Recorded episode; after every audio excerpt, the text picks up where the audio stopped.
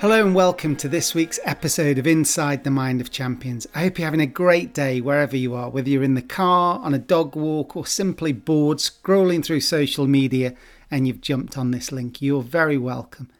I'm just back from a family holiday in the sun and I'm feeling refreshed and raring to support our corporate clients with all those tough topical issues like leading change, building resilience, or maintaining that culture and motivation in this new hybrid world.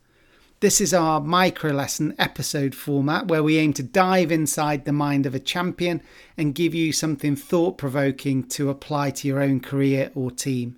And talking of champions, did you see the women's football at the weekend with England beating Germany in the European Cup final? It was truly stunning. The girls played brilliantly, and I'm sure their celebrations will last for a very long time, and rightly so. This could be a transformational time for women's sport for the youngsters watching the game, and for those newly crowned champions who've now got the role of converting all this energy and adulation into participation and engagement at grassroots level. But I'm sure they deserve a celebration first. I did post a quick comment on LinkedIn just to congratulate the girls, and a few people have asked me about the leadership that's sitting behind the team, and of course, the New England coach, Sarina Wiegman.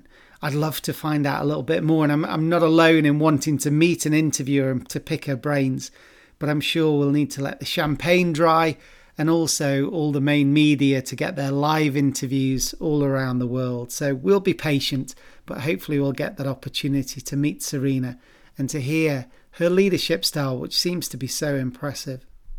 What I do know is that she became the first ever coach to win the Women's European Championship with two different countries firstly with Holland in 2017 and now with England in 2022.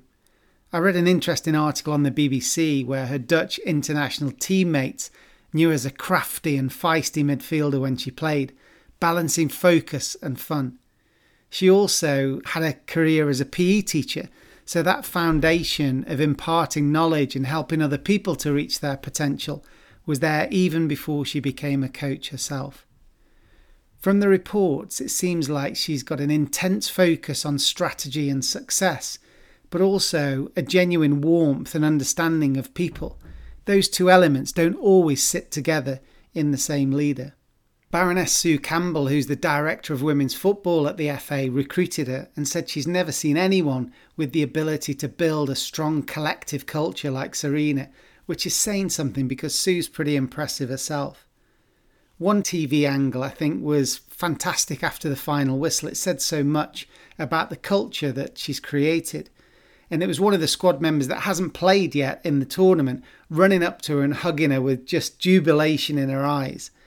There was no bitterness or resentment that she wasn't involved herself. It was just a completely selfless act to celebrate what the team had achieved. And of course, in all these great teams, the bench players, the backroom staff, and all the support staff should get the credit because it's an absolutely a team effort and that engine that's needed to deliver success, not just the people who score the goals in those closing moments.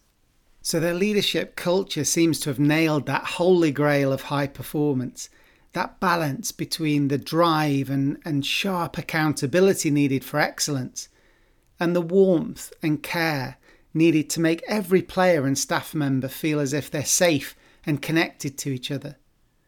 If you're a Sporting Edge member or a regular listener to the show, then you'll know that we've featured Sue Campbell's leadership thinking before.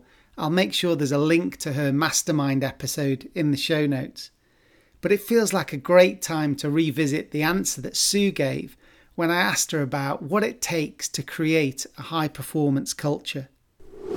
I guess there are two words that, that, that come to mind really, whether you you're in a boardroom or, or you're coaching an individual athlete, and the two words are support and challenge. You know, your job as a coach is to be the place that you go to when things aren't very good, or you've had a go at something that hasn't worked very well. It's a safe place to go. It's a place to go where you feel supported, valued, um, and where you know you can have some good reflection and, and thought about what happens. But it's also a place where you know you're going to get challenged. It's not always a comfortable place. Um, and, and I think as a coach, you have to find that very fine balance between being the support, but being willing to provide that challenge about behaviour, about performance, about what went wrong. And the way you manage all that comes back to your ability to communicate. So as a coach, you've got to be a really sensitive communicator. And you've got to know when to take a strong position and be clear. And you've got to know when to step back and be supportive. But to me, coaches are, by their nature, good communicators. They're, they're very supportive individuals, but they're also people that are challenging you to be the best that you can be. So, none of us can reach our potential without some support and challenge of those people around us. And there's thousands of leadership theories about, you know, what's best. But these two principles of support and challenge are a great start. So, in terms of the challenge, we need to be set these stretch goals and high expectations. And we also need to know that we've got to be better this year than we were last year. That continual improvement is just an expectation that's welded into the high performing cultures. So we need to also have that courage to bring clarity to the individuals of our teams of what's expected and have some clear accountabilities and maybe even some consequences of when people fall short. And also, we need to have that culture where all of the team members are able to respectfully challenge each other, not make it very personal and all falling out, but use that common goal and that shared purpose to make sure that we all keep up to the standards that are expected. And if people fall short of it, then it's not just the leader that calls people out, it's the teammates and the senior leaders in that team that are doing the work as well.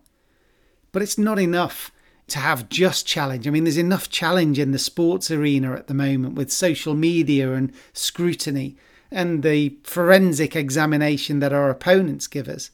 And also in the workplace, there's turbulence and change. So if we just dial up challenge alone, it's going to create conflict and burnout. So we need to balance it with this high level of human empathy and support. So, do we care for each of the individuals in our team as a human, not just as a performer for what they deliver? They've got families, they've got frustrations, they've got responsibilities and sensitivities off the pitch, if you like, that need consideration and we need to provide a tailored support package for them, for them to be able to be their best. And can we create this team culture where people feel safe to share their views without being mocked or ridiculed, where they can feel like they belong and they enjoy the social interactions with our team? I think that's a part of the hybrid or virtual working that we've really got to be intentional about. We're actually writing a white paper on that at the moment that I hope gives you some fresh insights.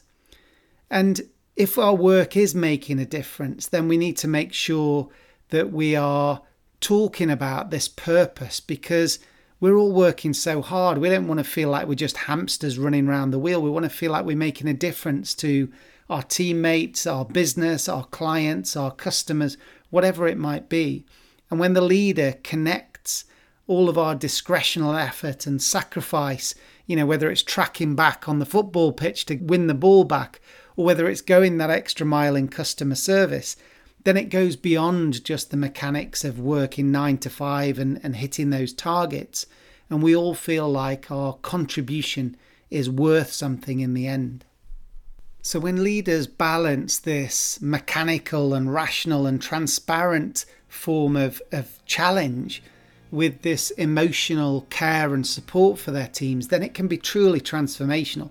Now, both Sue and Sarina have given that balance of support and challenge to the England Lionesses, and they gave them the best chance of success. And thankfully, the players took it, and now they're the champions. So now they've got the chance to turn that piece of silverware and a brilliant story into an inspirational legacy which will inspire thousands of young girls and boys to chase their dreams and their careers across sport and in business. They've also given their male peers a chance to match them in the World Cup coming up soon. If you want to inspire your business with the winning mindset, whether it's an event, a keynote speech, or a facilitated workshop, or you'd like our digital toolkit with all these hundreds of insights to use in your own meetings, then please do get in touch via hello at sportingedge.com. And there's loads more information on our website, sportingedge.com. So we'd love to hear from you. So please do get in touch. And also, you can connect with me on LinkedIn and we can keep that conversation going. So I hope you've enjoyed today's episode. Thanks so much for everyone that's sharing the show. And I wish you great success until we speak again.